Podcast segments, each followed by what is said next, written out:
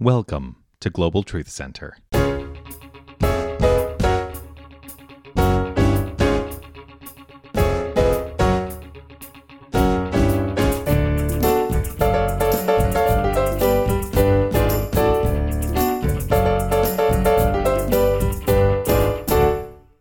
So, pine cones and holly berries.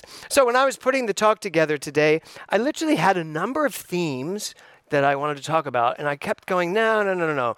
What's the one thing that I really want to talk about? So, the title of my talk today is The Christmas Tree Story. The Christmas Tree Story. So, I don't know if you know this, but the reason we have Christmas trees right now in our houses is because of a pagan tradition. It was a pagan tradition way back in the, I think, 1400s. It's called Saturna. It's the pagan holiday season called Saturna. That's Saturn, the god of agriculture. And what they did was they created this, this pagan holiday around the fact that there is life coming up from the ground at all times. And, you know, when we talk about pagan traditions, it's really celebrating all of the elements. And that's what people knew at that time as God. That's what God was. God was the sun. There was the God of the sun, God of the moon, God of the stars, God of the earth. So um, it, the winter solstice came around the exact same time, which is when the sun god would be restored to health. And it was like December 21st, December, December 22nd. So, like tomorrow and the next day, one of those days is considered winter solstice. And it's it has to do with the sun being able to recover from some kind of shutdown. And that's what they perceived because all the plants started to die. And we were going into this dark. So they celebrated solstice to give the sun a boost and say, Come back to us, bring back the earth, bring back that which comes forward.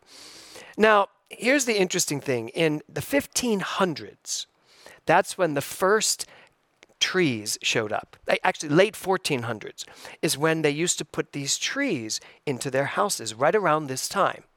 Why did they put the trees? And they were only evergreens because they never died. They were evergreen.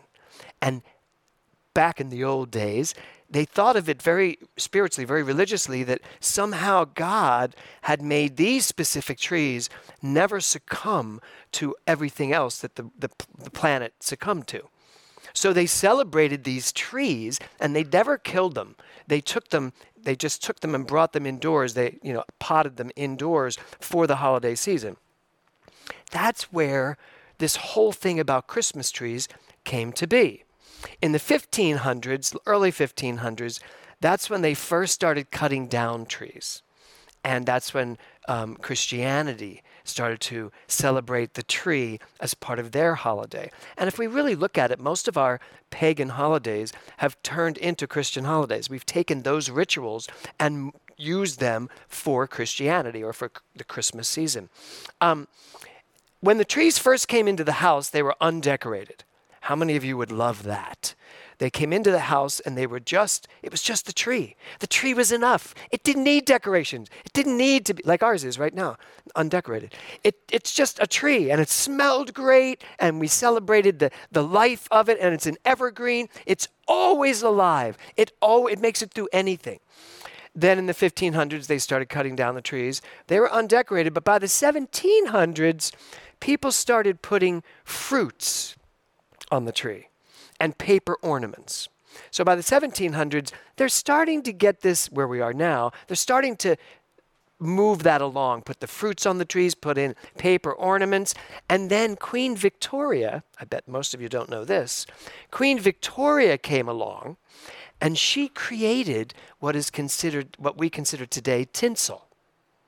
She had all of these slivers of silver and gold cut and she would hang them on her tree. The first tree ever, they credit it to Queen Victoria, had all of this silver and gold tinsel all over her tree with fruit, with, with paper ornaments, and, which, which sounds a little unsafe to me, candles. Candles and paper ornaments doesn't sound good.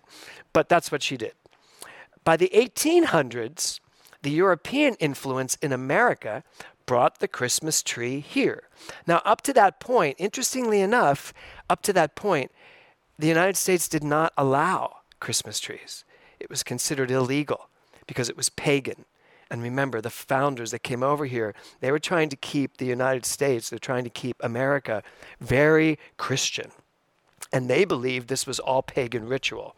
Um, in the late 1800s, that's when American trees became floor to ceiling. Doesn't it make perfect sense that it was the American people that decided these little trees won't work? We need bigger trees. So they started, they went floor to ceiling.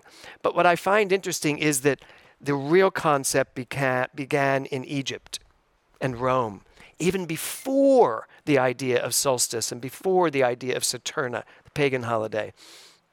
In Rome and Egypt, they celebrated the evergreen as everlasting life, eternal life.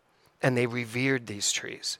And that's where the first idea comes from this idea of if everlasting life, the spiritual nature, you know, something that is not affected by outside conditions, something that stays perfect.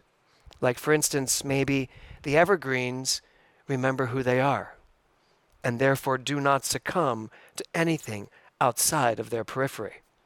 In some places, evergreens, the evergreen boughs, like these, well, these are plastic, but if they were real, evergreen boughs were hung over people's houses to keep devils away, to keep, what does it say, witches away, and to keep negativity away. So they used these trees, these Christmas trees that we call Christmas trees, as symbols, and not even symbols back then, because they used them in a real sense putting this up will protect our house. The first Christmas trees that were brought to the United States, the first place, and I find this really interesting, was in Germantown, Pennsylvania, which happens to be where I went to college, which is also very close to where I grew up. Germantown, Pennsylvania, the first Christmas trees in 1800. But as I said before, in the late 1600s, it was considered a crime to have a tree or even hang ornaments or anything on your, on your house. Calling them, they called them heathen traditions, and it was illegal to participate. If you were found to have them on your house, you could be arrested and put in prison. Isn't that, isn't that just amazing? However, by the 1900s, it was completely acceptable and it caught on. And what I want to bring to us today is this idea of, because you won't look at your Christmas tree again the same way. I, I, I went out and looked at ours today as I was working on this. I was like, this is great. I don't know that we need to do too much to it, although we will. I know we will, Kevin. Don't freak out. We will decorate the tree. But I loved the idea of looking at it and saying, you represent eternal life. Now, the irony is now, of course, that we cut them down and they represent eternal life and we kill them. We cut them down, put them in our houses, put them in water, and eventually they land on the street. But I think that's happened with a lot of our traditions, where we have lost the meaning of the tradition, and the tradition is just kind of like I thought about my parents that first year, I think it was the 1960s, that first year they brought a silver tree into the house. It was a fake. Anybody else have one of those when they were growing up? Yeah, that silver tree with the rotating color wheel. Remember that? It was horrifying. I remember my brother and I were like, Where's the tree? This is our tree this year. No, no. We were like so upset that we didn't have, and I and I don't know why. Probably just something inside of us resonated with. We want something real, and it was this hit. We only lasted one Christmas. We were so angry about it. We only had that silver tree one Christmas. So the tree represents strength through adversity. Think about how these trees stand up in the midst of the windstorms, the ice storms, the snow covered trees that then just let the snow go, but they still live through it. Well, for me, for you, for all of us, I think this is the perfect metaphor for 2020. You are the Christmas tree. You are that beautiful Christmas tree that stood in the middle of 2020. Remember, we started 2020, our, our theme was vision, 2020 vision. we had a vision. 2020, we started the year, and by March 1st, we started living Tiffany's life. We started hunkering down, staying home. And here we are at the end of the year. We're still doing that. We are that Christmas tree. The thing is, do we know we're that Christmas tree? So I have a little story for you. Um, So this year, because of the pandemic, Kevin and I, we had planned on going to get a brand new Christmas tree, which we always get a, a, a fake Christmas, Christmas tree. And we had one picked out. And it was like, wasn't it like a 10 foot one this year? You know, we're going to get this gorgeous big Christmas tree. But because it's because we're not, we don't want to go out shopping, we don't want to go pick up a tree and bring it back. We didn't. Well, William, who's been asking for a real Christmas tree for since he was little, um, we decided to go get a real Christmas tree. And I had this vision of anybody. We watched this last night. Anybody see the Chevy Chase movie Christmas Vacation, where they like it's not a great movie. They plow through. They just plow through the snow to cut down this 20 foot tree. They bring it home and they kind of squeeze it into the corner, and then he cuts the wire, and the tree just explodes into the whole house. That's what I wanted. I wanted to have an experience kind of like that. I could would have loved to have cut down our own tree, go to a forest somewhere. Um, and then I get a phone call from Kevin. Hey, I'm at Ralph's. They have Christmas trees. And I'm like, Ralph's? I said, no, no, no, no. They can't have the kind of Christmas tree I want at Ralph's. He goes, James, I'm telling you, Jim and Diane just bought a Christmas tree at Ralph's. It's in their living room. And it is kind of sweet, Christmas tree. I said, nah, that's not, no, Kevin, no. So then I finally acquiesced and we drive to Ralph's, and there, it, right outside of Ralph's, is this little bunch of Christmas trees, and I'm I'm getting out of the car, going, no, I'm not. No, we are not buying. A, first of all, we're not buying a Christmas tree at Ralph's. Second of all, look at these Christmas trees. And Will's looking, and I, then I think, you know what, James, that is so closed-minded. Are you open at the top or not? Start looking. So Kevin's pulling trees out, and I'm going, no, and then Will's Will's plucking a couple trees. I'm like, no, that's too skinny. It's too it's too blah blah blah. And I finally make my way around the corner, and I'm in looking for all these trees. And there was this Christmas tree all the way at the back, and I saw it, and I was like. Well, actually, that looks like it might have a right kind of shape. So I start moving trees. I asked Will to move some trees and all. And we take the tree out and just stand it there. And I have to be honest, it was the most gorgeous Christmas tree. It just, everything fell into this beautiful shape, little little bald at the bottom, but that's where all the presents are going to go anyway. And I was like, and I, you know how you don't want to admit you're wrong, and and, and I didn't even want it to leave my mouth, but I had to turn around and say, I think this is our Christmas tree. To which Kevin very politely and lovingly only rolled his eyes. He didn't say anything. Um, and then we t- brought the Christmas tree home. And the Christmas tree smells great and it's sitting there, and we still haven't had time to decorate it, although Kevin has lit it. And so I had to really, and I've looked at this Christmas tree now for a week, and I just keep staring at it and thinking, Ralph's. How did you get to Ralph's? How did you get plucked out of some forest, brought to Ralph's? And how did you call me around the corner, piling through these Christmas trees to you because I believe that everything that is alive, including this Christmas tree, calls to that which it is being directed towards. And I believe that this Christmas tree was destined, even from before it started to grow up, to be to end its final days in our living room. And then we're giving it a lot of water, but it is on its last journey, clearly. Um, so what are my takeaways from this? Because this is really what got to me. What are my takeaways from this? Well, understanding that evergreens make it through everything, that evergreens are here full, round, full seasons. They're here in the spring, they're here in the summer, they're here in the fall, they're here in the winter. They make it through everything. Well, I am that Christmas tree because that's who I am. That's who Mindy is. That's who Tiffany is, Eric, all of us. We are that thing that makes it through everything, everything. That's my number one. And sometimes the strength of who we are, sometimes who we are, is buried behind a lot of stuff that we've cluttered around ourselves. It's hard to find us. Hard to find ourselves. Certainly this year during this pandemic, it's been hard at times to find myself, to find who I am. I'm, I seem to be in reactionary mode to what's going on. So many congregants having so many difficulties, and I'm there and I want to be there. But sometimes I don't take the time to go around the corner and push everything aside and find me and see who I am and remember who I am in the midst of it all. Sometimes it really makes sense for me to drag myself back out right there into the middle of the lot and let myself shake out and see how beautiful I am.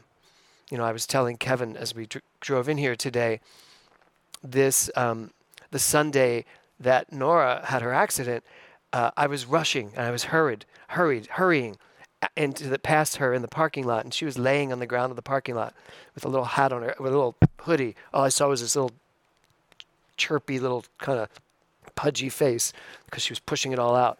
And I didn't have time, and I just didn't have time. And she's like grabbing my leg and asking me for five kisses. I'm like, I don't have time. Get in here and sing with me. And today, when we got here, I jumped out of the car, and Kevin was trying to talk to me, and I was like, No, no, it, it, whatever you want. And I kept walking, and I stopped, and I went, Oh my God, I just did it again. I am, I am walking past my life. I am speeding to something but I'm not where I am. And I just stopped and waited. And Kevin, Kevin caught up to me. I said, I'm so sorry. I just did exactly the same thing I did to Nora that day, which is I just didn't stop and listen. I didn't stop and pay attention. I didn't remember who I was. So, one of my takeaways from this whole experience with this Christmas tree is understanding that when I do remember who I am, I'm able to be present. I am able to be present with whatever is going on, and I'm not racing towards something in front of me. And that my strength, who I am, doesn't need to be buried. And sometimes, the other thing I realized is sometimes we need to go deep. We need to dig deep. We need to go around the corner and push everything away to find that true self that we are, to find the evergreen that you are. To find that thing, that thing in you, Will, that is so strong, so powerful, nothing can stop you from living the life you are destined to live. Not destined because some God out there said, Will's going to be this. Destined because there is something inside of you, inside of me, inside of all of us, Nate, Luke, that is insistent on us living this flow. But sometimes there are so many freaking Christmas trees covering us, that the universe, the world, this pandemic, whatever you want to call it, has thrown into one corner. Your unique, amazing self is stuck in the back. And it takes someone like Kevin to insist on me going to find it. and really, I was just trying to prove him wrong. I really wanted to just go back there, open up everything that could possibly be open, and go, and now let's go to Tina's trees, where they've got these gorgeous big trees. And that's not what happened would have been what happened if I hadn't decided to go deep, to go deeper and deeper and deeper, and to make sure that I gave every opportunity to find something that would work. Well, that's kind of who we are. And the other takeaway I have is this who you are doesn't change just because you haven't gone deep enough. Who you are doesn't change just because you haven't really done the work to look. Who you are doesn't change, even if you want to live your whole life with all those Christmas trees leaning on you. You will still be there in the back, fully orbed, just waiting, waiting for that moment when you yourself says, I remember who I am. And then it's like like Charlie Brown's Christmas, when the lights just come shining down and that little Christmas tree, if you remember in Charlie Brown's Christmas, that Christmas tree didn't turn into like this gorgeous tree, not really. It kind of just stayed there. Then they did do all the zhuzhing up and it was fabulous. But the truth is, you don't need to zhuzh up, which I love the story of the Christmas tree, that it was just the tree. Do you know, Tiffany, that who you are is so perfect, it needs nothing from you to make it better. That's the truth. Who you are is so immense, so talented, so successful that you need do nothing to make it better. We don't need to decorate ourselves more. We don't need to find ways to make ourselves more beautiful, more, more creative, more successful. We just need to allow ourselves to be found we need to allow ourselves to spread our limbs and just allow ourselves to be the evergreens that we are. So, there were my three takeaways from this. Sometimes our strength is buried, sometimes we have to go deep to find it. And when we do find it, we need to realize it was always there and that we do not have to work hard to be who we truly are. So, I was putting my talk together this morning and having all of these thoughts, and a little email popped into my email. It was my friend Rick Tamlyn, who um, he, he does this thing. He says this thing. He goes, "This this just in," and what he means is this just came through. I just had this idea. And when he has these epiphanies and these moments, he sends out these. I'm like, I'm on his list. Are you on his list, Eric? Oh, you should be. And he just sends this thing out, and it's like, this just in. And he was talking about how his life is so hurried, that there's so much going on in his life. But here we are in the holiday season, and that, that week right before Christmas, when right now we really can't go too crazy running around because there is a you know a, a pandemic going on, and so we do have to stay a little bit relaxed and a little bit off the grid. And he talked about how beautiful that was for him. And he said this he said, For me, I plan to slow down reflect, and look at the bigger picture of my life. Take stock of my life as a whole and decide what's working, what's not, and what's next. So I want to leave you today with those three questions. What's working in your life? Now think about this Christmas tree. Think about yourself as a perfect evergreen, the most perfect evergreen you've ever seen. That's who you are. Strong, powerful, everlasting, infinite in scope. Even when they cut you down, you come back up. That's how it works. So, what's working in your life? When you look at your life, what's working? Here we are on Sunday. Friday will be Christmas. We have a beautiful Christmas Eve service coming up. You have like five days here. F- uh, five days here. That got me. Yep. You have five days. What can you know in those five days? What's working in your life? Do you remember who you are? And are you willing to be honest enough to say, This is not working in my life? You do not have to sludge through it.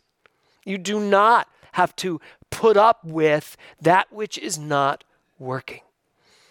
I love his next question what's working and what's not? Understand it.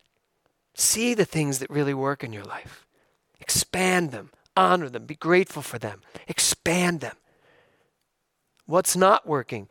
Don't belittle it, don't begrudge it, don't be angry at it. Just decide it's not working. And then what's next? Which I love. What's next? So, if I am this beautiful evergreen, this beautiful Christmas tree, and I am the power and the strength of the universe, and I can withstand any weather that you throw at me, and I can even withstand you cutting me off, putting me in a big thing of water, and letting me just be beautiful for a, a, month or as long as it takes for my needles to fall away.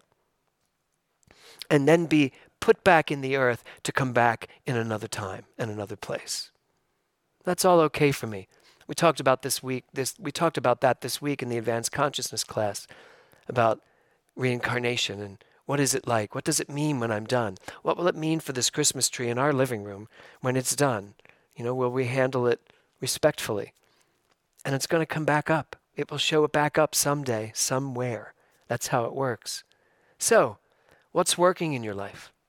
Celebrate it. What's not working in your life? Be daring enough to identify it and move past it. And what's next? We always get to ask that question at the end of a year. Well, what's next? A vaccine. We have a vaccine. We have a couple of vaccines. This thing is almost behind us. And frankly, in mind, it is already handled. It came to do what it needed to do, and it will leave having done what it needed to do. And if I know that, I cannot be so stressed about it. Although watching them get all get needles and seeing how long that needle is that goes into the arm, there is a moment of hesitancy for me. But I will deal with it. I will look away. I will cry. I will probably scream when it comes in. But it's all good.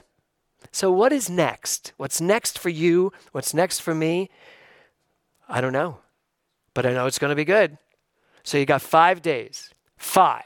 Five days to ask yourself what's working, what's not, and what's next. All of those things come into play the minute you can say to yourself, I know who I am. I am an evergreen tree. And I invite you to decorate you. Decorate you this Christmas. Every ball you put on that tree, every piece of Queen Victoria's tinsel you put on that tree, every piece of paper, every light that lights it up, imagine yourself as that tree being decorated. I want you to shine so bright that you will be like Chevy Chase's house in Christmas Vacation. That when he plugs that in, and actually Beverly D'Angelo turns the switch on, which is what does it. But when that house lights up, that's you. That is your entire soul, your entire heart, everything inside of you just bursting for joy because you are that Christmas tree, fully decorated, fully evergreen, infinite in scope, and so magnificent that it is going to take these five days for you to just allow all of that to just bubble up from within. Have a beautiful, beautiful, beautiful Christmas season this week, everyone. Namaste.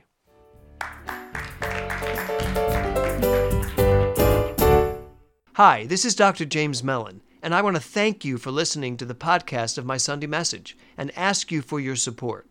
Your tax deductible donation to Global Truth Center ensures that we can continue to provide you with this form of inspiration each week. To make a contribution now, please visit our website at globaltruthcenter.org. Again, thanks for listening. Namaste.